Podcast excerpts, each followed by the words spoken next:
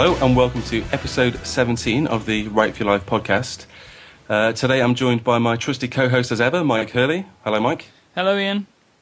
And we have a very special guest who's come to talk to us about a fantastic new book deal, and that's Emma Newman. Hi, Emma. Hello, Ian. Hello. So this is uh, this is all uh, very exciting. But before we talk about this, and um, and uh, what we're going to do is kind of compare the way that I got my book deal with the way that Emma got hers, because they're quite they're quite different. But as we've just sort of found out, really talking before we got started, there's quite some similarities um, in in our kind of attitude and sort of persistence. I think. Um, uh, but before that, Emma, can you just sort of give us a bit of an overview of who you are um, and uh, and kind of what you do, what you write, and I guess who you are on the internet as well, because I've I know you through your blog primarily. Uh, yeah, so uh, I'm a writer. I'm a full time writer now. Um, thank goodness. I used to be a full time writer in the sense that I used to write SEO press releases, Mm-hmm. and that Wow. used to pay the bills. But now I'm a full time fiction writer, and, and that's an important distinction for me, but probably no one else on this earth. But it saved my sanity. So, um, what do I write? I've had a short story collection published, um, which was dark speculative fiction. Um, my debut novel is a young adult post apocalyptic novel called 20 Years Later, and that was published right at the beginning of this year. Um, in a very, very sexy hardback, which makes me very happy. and um, I write, at the moment, I'm writing an urban fantasy series um, called The Split Worlds, and um, that's just been picked up, been picked up rather, not picked up, picked up by uh, Angry Robot Books, which is just, well, I, I still can't believe it.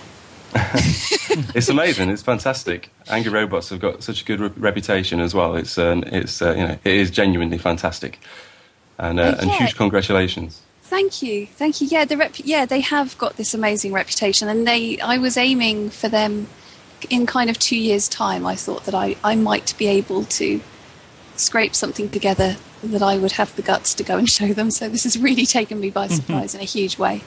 So thank you.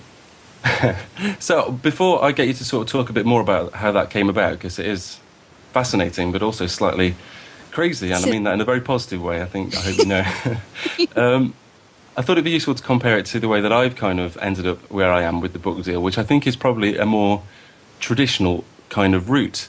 So the way that A.S. Rangelica, uh, out on the 1st of September, uh, Legend Press, I always have to say that, um, the way that that came about was fairly, fairly traditional. So I, I kind of finished the book or got, got it to a place where I thought it was okay to send out to agents. And then after um, uh, three or four rejections, I, I was picked up by Tibor Jones and and uh, that's a fairly standard way of getting um, representation for your book. It's just you finish it and then you send it out, and you and uh, someone says yes, all being well. Yeah, you, you, you didn't get many rejections though, three or four. That's pretty good. I got I got far fewer rejections in getting an agent than than arguably I did getting a publishing deal, but that's a different story. uh, but who doesn't? You know, that's who doesn't. I, that's one of the things you have to keep reminding yourself is you know you do get rejections, and although you know, I'm happy to say that throughout. I did get, um, you know, not a ludicrous amount, but I got a few rejections and and but loads of positive feedback. So it was always quite tricky to know what to do with it because kind of I wanted to improve the book, but it was always difficult because generally the feedback was positive. Lots Absolutely. of lots of didn't quite love it enough, so that kind of thing. Yeah, or not right for my list. I had that quite a lot with 20 years later. I had lots of, because I got rejected, I think over 30 times Mm. um, with publishers and, and agents, and I had so many like handwritten notes saying, I really like it, but it just doesn't fit, or it's it's not the kind of thing that I represent, but you're a very good writer. And that, in some ways, that's kind of worse because you think, well, what, what do I need to do? What, I don't know where the right list is, and that was Ab- quite frustrating. Absolutely, and that was my experience too. But I think it does it does go to show that that sometimes that is for their list, or that it's not the right time for them. They don't have the money to spend, which is quite common these days, um, or they don't in this particular financial year, or whatever it might be. So don't get too disheartened. I guess is the message there, because it, it can happen. It just you know you just have to be patient. Who does? There's not many authors that don't have a load of rejection letters. That's that's very much the truth. I think. Absolutely, and and the fundamental truth about publishing that everything takes about two hundred times longer than you think it should or would. Um, Indeed. There's just no way to get around that. No. So I, I, um, I, I then had had my agent, and uh, we worked on the novel together initially, um, or I worked on it with some help from from Sophie at Tibor Jones, and we got it into better shape, and we went through the process of sending it out to publishers. Um, got you know got some rejections as discussed, and um, and and then eventually um, um, I was picked up by Legend Press, and I'm very happy about it. And the novel's coming out soon. But that's kind of, I mean, there were lots of things in between, lots of kind of lots of pondering on my part, lots of conversations, that type of thing. But essentially, that's the kind of the route that most people have always taken to publication. You send it off, get an agent, your agent sends it off, you get a publisher, and then that's kind of how it works. But um, but that wasn't the case with you. If you could sort of uh, talk us through, be, I mean, this, the idea of an investor that was that's really fascinated me since I first read it. I don't know how much detail you can or would want to go into here, but um, uh, but if you could kind of sort of start us off with how how this book deal came about, that'd be fantastic.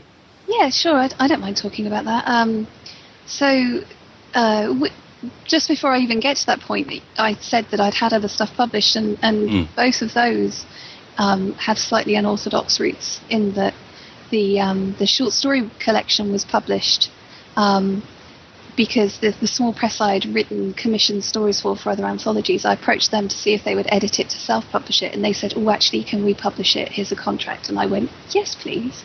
so that was very kind of weird. And then with 20 years later, um, that was a new press starting up that I heard of through Twitter.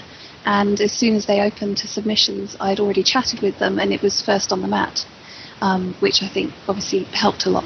So. Yeah I, I didn't um, manage to kind of experience a normal process with either of those books. And um, it took a long time for 20 years later to um, get to market. I signed the contract in 2009 and it's only just come out this year because it's a, a, very, very small new press. Mm. Um, and whilst I was waiting, I wrote the second and third books, finished that trilogy. Um, because I, it, I would go mental if I didn't. It was just in my head and it had to come out. And then, uh, whilst I was writing them, the next idea was brewing. And so by the time I finished the trilogy, I knew what I wanted to write next. But I thought, well, blimey, if I do it the way that I've been doing it so far, I'm going to be writing these SEO press releases for the rest of my life. and I just couldn't handle that. I just thought, no, I just, I can't do this anymore. I've done this for four years. I can't think about keyword density anymore without my eyes bleeding. so I thought, right, I've got to do something. And because I'm the kind of the primary breadwinner in my household, it was a really big deal because if I didn't bring in the money, the mortgage wouldn't get paid. It was as simple as that. Mm. So um, I had this kind of weird light bulb moment where I suddenly thought, hang on a minute, there are all of these kind of tech companies that just have an idea and then they go and find a venture capitalist and they say, Can you give us loads of money? Because we've had this great idea and it might not work. And the venture capitalist goes, mm, Yeah, right, or no. Um, and I thought, okay, that's a really simplified way of looking at it. But if people can find investment for intellectual property that has no guarantee of success, it, there are obviously lots of very clever people that look at business plans and say, Yes, I I think there is a probability, a high probability this will be successful. It's still a gamble. Why couldn't I do that with a creative endeavor? And so I ran downstairs to my husband and said, Oh, I've had this idea. And he just looked up at me and he said, That's really mental. Brilliant. Let do it. Do it. Find a way to do it. So I, I got in touch with a friend of mine who's very clever and um, does scary business stuff because I, I, don't do scary business stuff. And uh, I gabbled at him, and he said, "Come to London." So I got on the train the next day. We were up till five o'clock in the morning, thrashing the idea out, and um, he helped me put together a business plan. Um, and I didn't just want it to be a series of books. The Split Worlds, I thought, okay, I want it to be five books but I also want it to be um, I want it to involve role playing because I'm a really geeky role player. I want to do kind of live events. I want to try and immerse people in this world in lots of different ways. And the novels are kind of the, the, the spine of it, but I wanted there to be lots of other stuff to kind of excite people and make it come alive.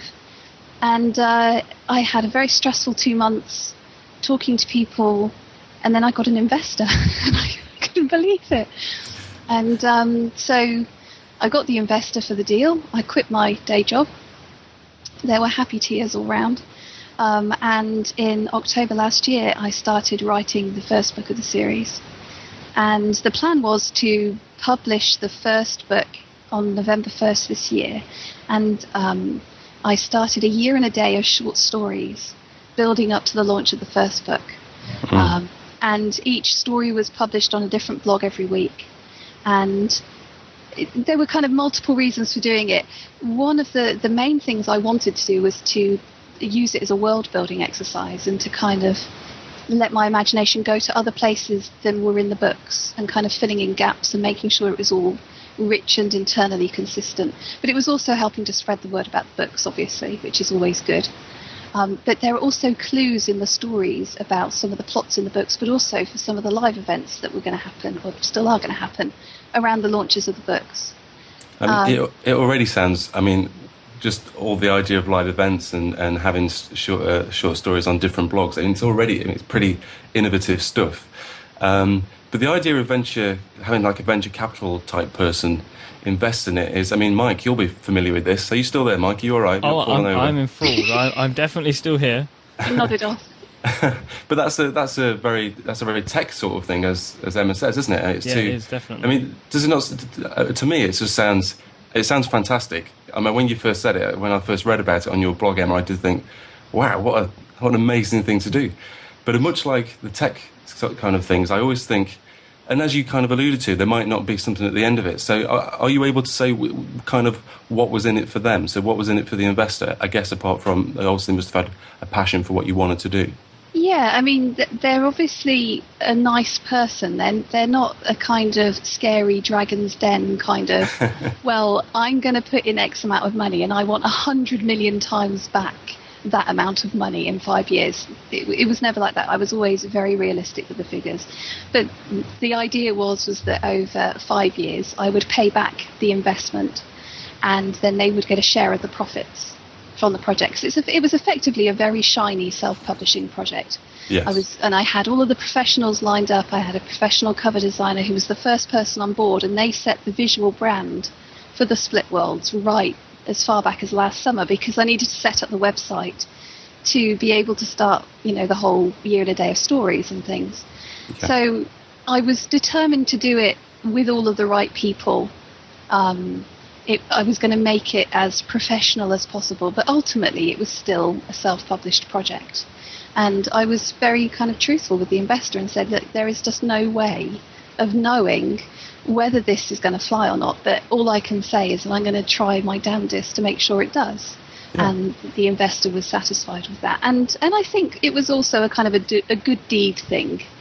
Um, that, you know, mm. in the old days there was kind of patronage of the arts and, and stuff like that. And I, I think that there was probably an element of that. Um, I mean, the, I guess the nearest, the the thing that I thought of straight away was Kickstarter when I when I read it. But this is kind of like Kickstarter, but with one person, isn't it? It's kind of yeah, uh, yeah. Someone who's um, investing in something before it's actually happened. Absolutely, um, and I mean, it, there were lots and lots of kind of risks, and at certain points in the project, it was going to be incredibly risky because I was going to have to pay to produce the books really well. So then I would, you know, effectively go into a bit of debt to produce. Yes excellent books, gambling that I would be able to recoup what I had personally invested and yeah. also be able to pay back the investor. But yeah, that that was all. That was the way it was. It was it was happening, and it was.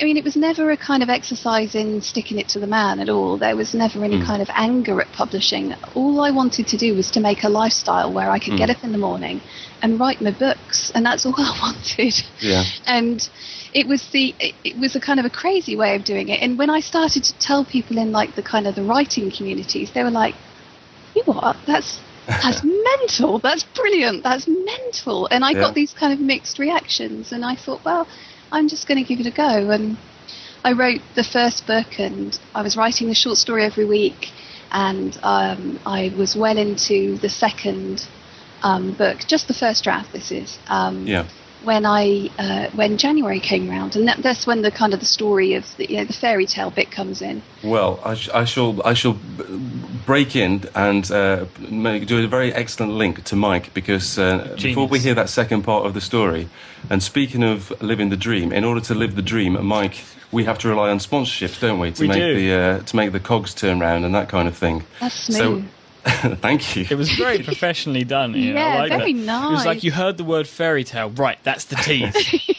It's less smooth when you explain that it's going to be smooth before you actually say it. Say, this is a link. we know that's the way we do things around here. It doesn't matter how great that link might be. If you've done a good one, we'll make a point of it. So Sorry. there- that's how. If, if you wouldn't have done it, Emma, then I would definitely would have called him out on it. oh, that's all right then. So this episode is brought to you by Squarespace. They've been sponsoring us all month, and uh, Squarespace they provide you with everything you need to create an amazing website, which is beautiful and totally awesome. Squarespace, however, isn't just for bloggers. That's what we've been talking about primarily. But it's also a great tool for making portfolios or galleries. Squarespace has beautiful tools to create these galleries with support for lightbox integration, hover effects, and image resizing. They totally let you control the look of how your images look on the page. I suggest that you go and take a look on Squarespace's um, page, their demo page, and to get there, you can go to squarespace.com forward slash 70 decibels. They have a link to portfolios and some of the examples that they have. And I would suggest that one of the great things to do if you're interested in, in if you are a designer or a photographer and you're interested in this sort of stuff and using Squarespace as a platform, go there and take a look at some of these examples. But what's really cool and uh, about the examples that they show is how different they look from each other. You'd have no idea that they were all Squarespace sites, and this, I think, really highlights the level of customization you have with their platform to make your site look totally unique. What you should do though, go and check it out. Go check these features out, or if you want to start a blog or any other type of website, remembering that our website, the 70 Decibels website, is built on Squarespace. We can give you a two week free trial, and to get that, you can go to squarespace.com forward slash 70 decibels. No credit card required for you to sign up. And if you decide that you want to, after these two weeks, you want Squarespace to be the home for your next project, make sure you use the code 70 decibels 5, that's 70 D E C I C I B E L 5 at checkout so you get 10% off.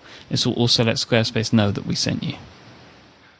You wouldn't know that I was reading the word decibels. I should just do it from memory. If it's in front of me, I just for some reason can't spell it. But yeah, so thank you very much to Squarespace. And um, Thank you, Squarespace. Thank Yes. you, Squarespace. oh, there we go. Everyone thanks Squarespace. Everyone's very thankful. Okay, so um, Emma, tell us about the fairy tale part of this story. Yeah, um, this is where it gets a bit silly. Um, so, as if it wasn't silly already. Um, yeah, so it, it was January, and um, there's a very, very nice chap I know called Adam Christopher. And um, I met him online, um, oh, I don't know, two, three years ago. Um, it was back when I was starting to think about doing professional audiobook narration. I didn't say that at the beginning, that's what I also do and um, I wanted to build up a portfolio. And I read a novella of his called Devil in Chains, and I loved it. And I sat in my little office for about an hour with various cups of tea, trying to build up the courage to, to contact him on Twitter and ask if I could record it for him. And um, he said yes, and I recorded it, and it was put up on the Dark Fiction Magazine website, which is a great place for podcasts of um, speculative fiction and um, it got nominated for a Parsec Award, which was very nice. But anyway, we struck up a friendship through that, and I recorded something else for him, and we got on very well online. And uh, I launched my short story collection, and he came to my Manchester launch, and um, then he had his novel Empire State published by Angry Robot. And um, he had his launch due in London. And it being January, the weather was a bit vile and I live in Somerset, and I looked out the window that morning, and it, it was it was just filthy weather. And, And for those was- for, for people listening in the US, that's maybe three, four, five million miles away from London. Yeah. It's about a two and a half. No, actually, it's about a three-hour drive and about an hour on the train. And um, yeah, it it was. I don't like driving in gale force winds on motorways. It frightens me. And I, I really did that about whether to go. And then I, I couldn't bear the thought of him having his launch. And I thought, well, what about if there were lots of people who thought, oh, it's a bit filthy out there, and he was just standing there by himself? and I just couldn't bear the thought of it. And I thought, no, no, no, no, no, I've got to do this. I've got to do this. I'm going to be a good friend. And so I jumped in the car and I drove to London. And there were loads of people there. He wouldn't have even noticed if I hadn't gone. But anyway, it was the thought that counted. And when I got there, I didn't know anyone apart from Adam, who was obviously quite busy. and um, Paul Cornell, who is someone who is just so deeply lovely. He does comics and he writes Doctor Who and various things. And luckily, because I don't watch Doctor Who, shock horror, and I hadn't, before I met Paul, read many comics, I wasn't, you know, kind of so starstruck that I couldn't kind of just get along with him at, at BristolCon. Mm. Um, which is where I met him, and he's just so lovely. And I went over and said, "Hello, Paul. Do you remember me? I don't know anyone here." And I was quite nervous. And bless his heart, he completely looked after me and introduced me to everyone. And we went to this bar. I think it was called the Phoenix, um, and had kind of drinks afterwards. And we were celebrating, and I sat next to Paul because I kind of limpited myself to him because I was so scared of everyone. If you find And- someone that looks interested, you should just stay with them, shouldn't you, until they tell you to go Yeah. away? Yeah. He's very comforting. You know, I didn't, you know, completely monopolise him conversationally, but I was just kind of close to him, so I, I knew that it was it was all going to be okay.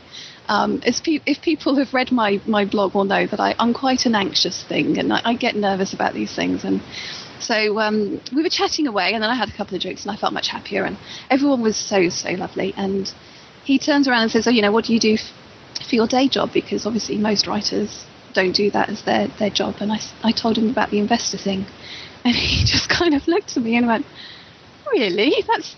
That's very odd. you should tell Lee He was right. about that. Yeah, he was right, and and I think that was when I started to appreciate just how odd it was Yeah. and and he he was really quite you know flabbergasted by it and he said you should tell lee who's the angry robot guy here um, and he's obviously adam's publisher and um, his editor rather and uh, I thought, well, it's Adam's night. I don't want to go over and say, "Oh, me, me, me," when it was someone else's book launch. That just Yeah. seemed bad and wrong. So I thought, well, I'll do that at some point. And then we partied, and Lee went off to go back home, and then he missed his train. And Hooray. he came back. So if he'd caught that train, I wouldn't be having this conversation with you. So he came back, and by the time he'd gone there and come back, almost everyone had gone, and there was kind of Adam and me and a couple of other people. And I asked Adam if it was okay to kind of you know, have this conversation with him, and he said, "Yeah, it's cool." And so I told Lee, and he the look on his face. Oh. he just, I can see it now. He just looked at me like I was some deranged lunatic, and just said, "But "What? Did, no, just say that again." And I told him about it. He's like, "Really? Really? I don't. I really don't know what to make of that." And I think I was just such a weird thing to him that he Yeah. kind of caught his attention, and he said.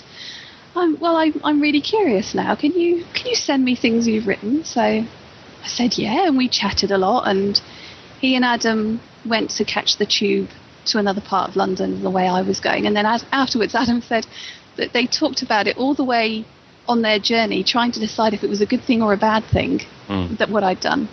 Because obviously I was kind of shirking the traditional route, and you know, was I kind of always going to be in the kind of the self-publishing sphere rather than the traditional publishing sphere? Was I kind of, you know, moving in a direction that meant that I wouldn't be able to re-enter that world afterwards and and Yeah. things? So um, I went back to my friend's place and later sent him 20 years later and from dark places and then he said oh can i um can i have a look at this split worlds thing because i'm just i'm just curious and I thought, oh, Brill, you know, maybe he'll give me some feedback. You know, he's the commissioning editor for Angry Robot Books. He's a good beta reader. Absolutely. and yeah, and so I said, well, you can't read it yet because it's not good enough. So let me do a revision and then I'll send it to you, which I did.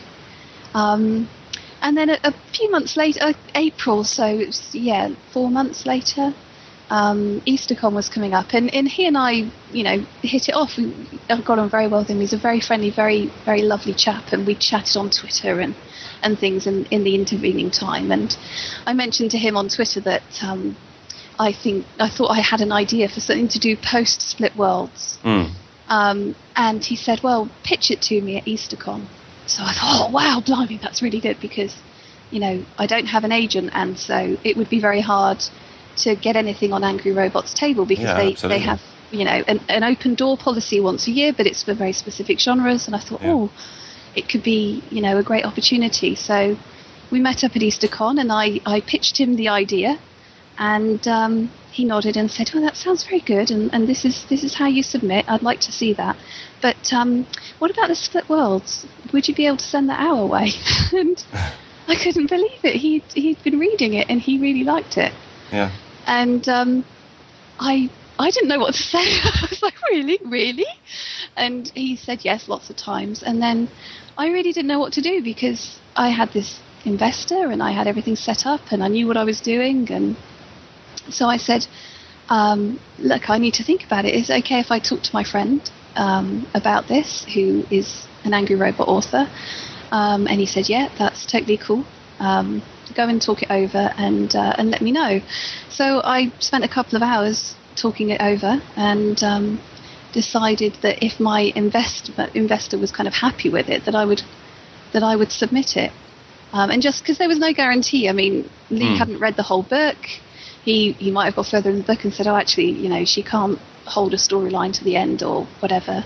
Mm. And even if he liked it, he still had to take it to acquisitions, and so you know there were so many hurdles that it could Yeah, fall down at. so many, so many things to, uh, so many obstacles to kind of navigate Yeah. before you actually get to that offer, isn't it? Absolutely, absolutely. And so I I came back home after EasterCon and I contacted my investor and we had a very long conversation and and uh, bless their heart, he he said he really wasn't surprised. Which is very kind of him to say. I mean, that's that's an Very, very endorsement in itself. Yeah, very very kind. And um, I mean, we we had.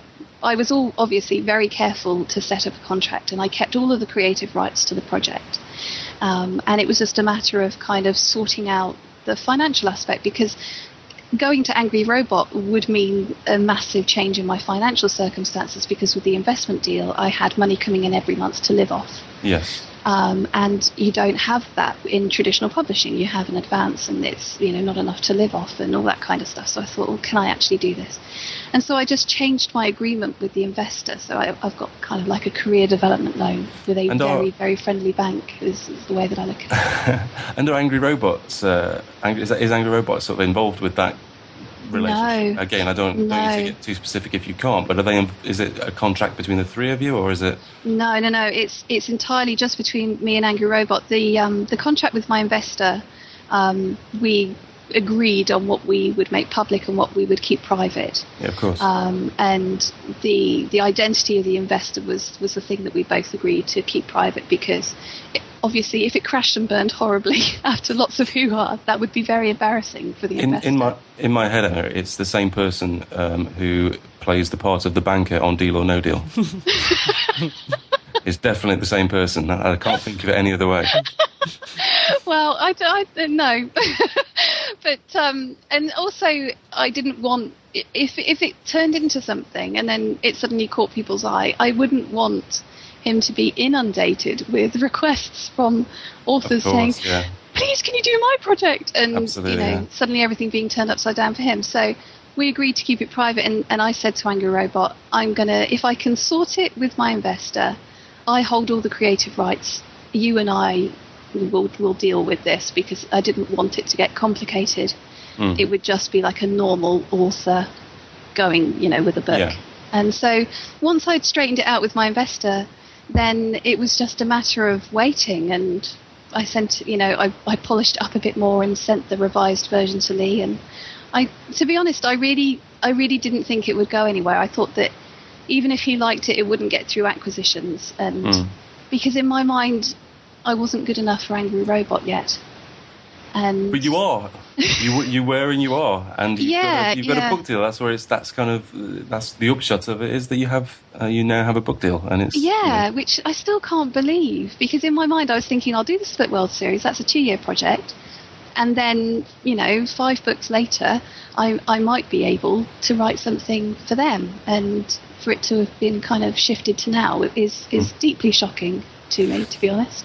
Well, it is. It is a, a genuinely fantastic and and and slightly amazing story. But it could become. it could become more common, and it probably will. I think the way that I did it will probably become not less common. I think it will still happen, but certainly there will be more un, more and more unconventional routes to getting getting that deal. But I think uh, what, what, I meant, what I mentioned mentioned at the start of the podcast was that there were some similarities. And before we haven't got long left, about five minutes. But I guess the similarities that we had is that we both um, persisted, I guess, because Yeah. because we had, you know, as we discussed, we had some rejections, and you know, we everyone has self doubt as a writer. It's really common, and you never quite think that you're good enough, or you think that you could, be, or, or more. It's more a case of that you always think it could be better.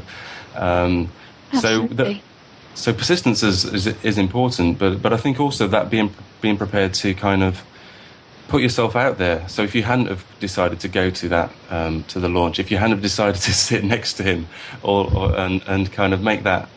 Uh, make the effort and kind of put yourself out there and be prepared to face some form of rejection. Um, if you don't do that, then you you know nothing happens. You don't get if you don't ask. Is what my dad always used to say to me, and probably still does. So yeah. that's- Do you think I- that's, I that's right?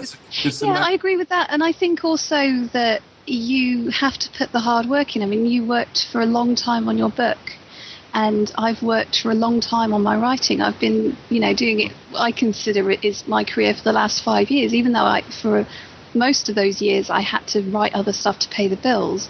It was what I focused all of my best energy on and I you know spent a long time refining how I write a book what my process is you know we've both put the hours in. And I think that's really important because you know I could have gone out and lot, met lots of people and ended up meeting Lee and then given him a really you know crappy book that he would have said well you know you're obviously a really weird person who has caught my eye but you can't write for toffee. And that could easily have happened. So you have to you have to put in the work so that when you do put yourself out there and those opportunities come, you've actually got something to, to show the right person at the right time. I think that's what I'm trying to say.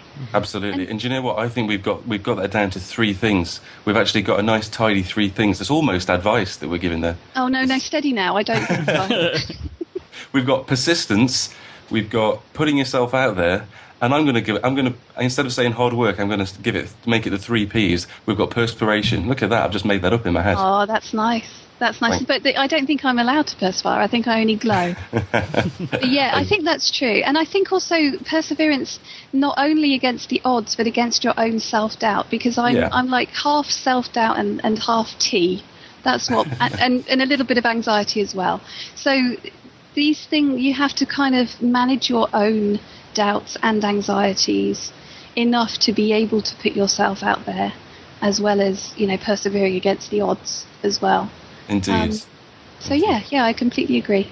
Well, thank you very much for uh, coming on to this uh, to the podcast and telling us about your story. It's fascinating. Um, Myke, do you want to do the roundup at the end? To ask everyone what the heck they're doing. You've been an inspiration as well, Myke. I have to say, Oh, I try, Iain. the way you the way you read that sponsorship, it sort of made my spine tingle. It was impressive, Yeah. wasn't it? Yeah, it, yeah, I, I got a bit weepy. I have to admit, I might just be I really tired. I don't know. I'd, I'd make people cry a lot. Yeah, thank, Emma, thank you so much for joining us. I- I've been, I have been really, really interested, and I'm sure our listeners will. And I would love if we could arrange to have you back on again in a few months' time, sort of check back in with you and get some more amazing advice for, for our listeners. Um, just give people like a, a brief rundown. Where can they find you online, on Twitter, that sort of stuff? Oh well, on Twitter, I'm always on Twitter. Um, I'm EmApocalyptic, which is E M, and then apocalyptic, which I can't possibly spell. It will be in Myke, our show Myke, Myke, notes. Myke, could you just uh, could you just run that through us? Just just tell us uh, how to spell that. EM. Yeah, I've got I'm going to say. E-M. A P O C A L Y P T I C. Sorry, I, I type it in two seconds, but saying it out loud is That's strangely okay. difficult. That's okay. And now you, Myke. What, now I've got to spell it, have I?